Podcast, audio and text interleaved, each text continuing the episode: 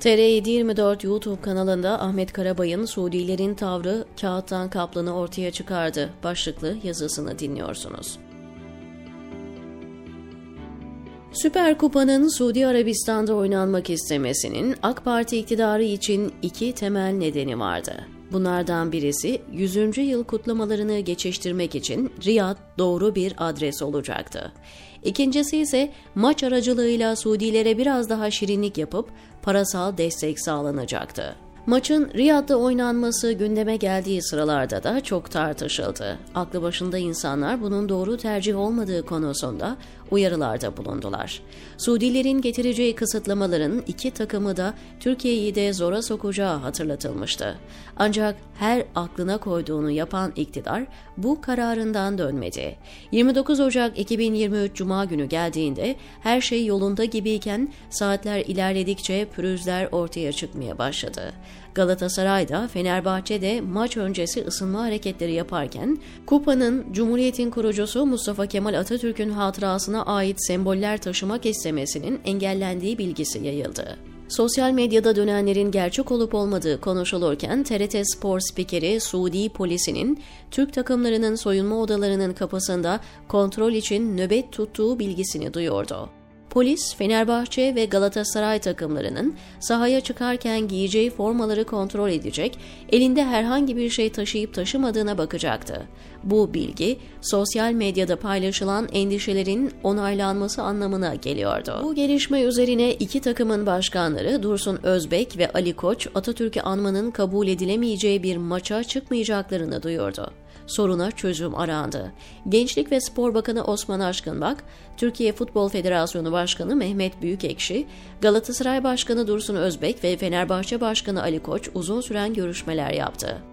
Al Riyad News, Ali Koç ricalar üzerine toplantıya geldi ve ne demek Atatürk yok, Atatürk yoksa Türkiye yok, biz de yokuz, maç da yok diye sinirlenerek odayı terk etti, bilgisini geçti.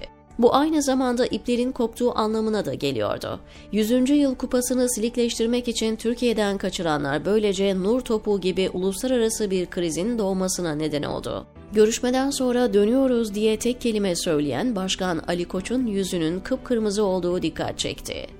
Türkiye 2015'te ölen Suudi Kral Abdullah bin Abdülaziz'in ardından 24 Ocak tarihini milli yaz ilan edip bayrakları yarıya indirmişti. Suudi yetkililer Atatürk siyasi bir figürdür. Spor karşılaşmalarının siyasileşmesine izin vermeyeceğiz diyerek bu ülkenin kurucu liderinin fotoğrafını taşıyan formaların stada sokulmasına izin vermedi. Efsanevi Portekizli futbolcu Cristiano Ronaldo geçen yıl Suudi Arabistan'ın Al Nasr futbol takımına transferi gündeme geldiğinde akla hemen 2016'dan bu yana nikahsız birlikte olduğu sevgilisi Georgiana Rodriguez'in durumu geldi. Gazeteciler günlerce evlilik dışı birlikteliğe izin vermeyen şeriat yasasına göre Ronaldo eşini getiremeyecek mi sorusuna cevap aradı. Suudi makamları el altından Ronaldo'ya teminat verdi ve sevgilisini getirmesinde herhangi bir sorun olmayacağı bilgisini ulaştırdı. Ronaldo için şeriat hükmünü görmezden gelen Suudi yetkililer Fenerbahçe ve Galatasaray'ın maç öncesi sahaya 100. yıl anısına Atatürk'e anan bir mesajla çıkmak istemesine tahammül edemedi. Uyulması gereken kurallar olduğunu hatırlattı. Suudi Veliaht Prens Muhammed Bin Selman'ın kendi ülkesinin kurallarına uyulmasını istemesini anlamak mümkün olabilir. Ancak Türkiye'nin içinde bulunduğu ekonomik krizden yararlanmayı bir övünç vesilesi gibi gördü.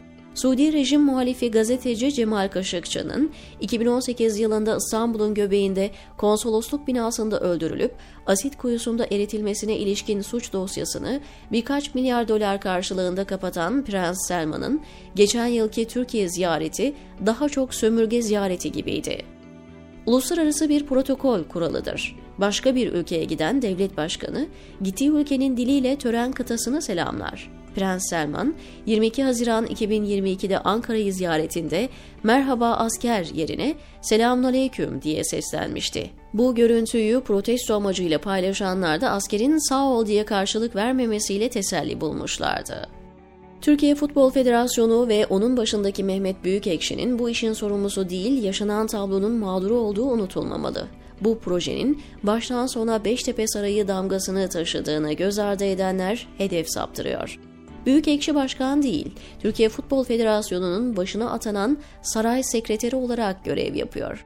Muhalif yaklaşımda olan ve iktidara destek verse bile Atatürkçü yaklaşımı bırakmayanlar çoğu zaman olduğu gibi Beştepe Sarayı'nda oturana laf edemedikleri için Büyük Ekşi'yi günah keçisi görüp her türlü suçlamayı ona yöneltiyorlar. Büyük Ekşi dönemi Ankara Gücü Çaykur Rizespor maçında ev sahibi kulübün başkanı Faruk Koca'nın hakeme yumruk atması olayıyla fiilen kapanmıştı. Süper Kupa olayından sonra resmen kapanmış olacağı benziyor. Böylece Beştepe Sarayı kurban isteyenlerin önüne büyük ekşiyi atıp biraz gaz almış olacak.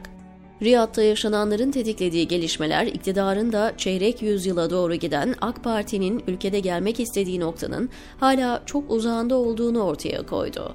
Esasında Süper Kupa olayı, Türkiye'ye egemen olmuş gibi görünen İslamcı havanın henüz geri dönüşü olmayan bir kulvara girmediğini gösterdi. AK Parti iktidarıyla geçen yıllar ülkede laiklik fiilen yok edildi. Anayasa askıya alındı, milyonlarsa Beştepe korkusuyla silmeyi seçti. Atatürkçü geçinenler bile bütün yaşananlara cılız tepkiler vermekten öteye gitmedi. Muhalif kesim ve özellikle Atatürkçüler Suudi Arabistan'da yaşananlar üzerine seslerini çıkarma fırsatı buldu. Bu işin bir yanı. Bence o gün yaşananların en önemli tarafı siyasal İslam'ın devlet eliyle bu kadar pompalanması ve tarikat ve cemaatlere bu kadar yol açılmasına rağmen hepsinin birer kağıttan kaplan olduğunu ortaya çıkardı. Futbol yine spordan daha fazlası olduğunu gösterdi. Siyasi erk epeyden beri futbolu spora bırakmayacak şekilde yönetmeye çalıştı. Riyad'da yaşananların statlara da yansımasının olacağı muhakkak. Önümüzdeki dönemde statlardan muhtemelen 10. yıl marşı sesleri ve Mustafa Kemal'in askerleri sloganları yükselecek. Nitekim Ali Koç'un Atatürk yoksa Türkiye yok, biz de yokuz, maç da yok çıkışının ardından ilk olarak Beşiktaş resmi hesabından atam izindeyiz mesajını paylaştı. Beşiktaş'ı Trabzonspor, Göztepe, Karşıyaka, Gençler Birliği, Ankara Gücü, Adana Demirspor ve diğerleri takip etti. Bu sesin Beştepe'ye kadar uzanmasının önüne geçebilmek amacıyla farklı yollara başvurulmaya çalışılacak. İyi Parti lideri Meral Akşener'in teklifi doğrultusunda Süper Kupa oynanmadan iki takımı birden Süper Kupa'nın sahibi ilan edip dip dalgayı onurlandırarak kırma yoluna gidebilirler. Fenerbahçe ve Galatasaray takımlarının başkanları oynanacak Süper Kupa maçı öncesinde bir araya gelerek taraftarların karışık oturması yoluna bile gidebilirler. Bu Suudi Arabistan'a karşı gibi gösterilmiş bir tepki gibi sunulabilir. Böyle olması halinde birilerinin korkusu fena halde depreşmiş olur. Ortaya konulan tablo bazılarında 28 Şubat sendromu yaşatmışa benziyor. İktidar yanlıları ortada görünmemeyi seçerken, sesi duyulanlardan gazeteci Haşmet Babaoğlu tabloyu 25 yıl öncesine benzetti.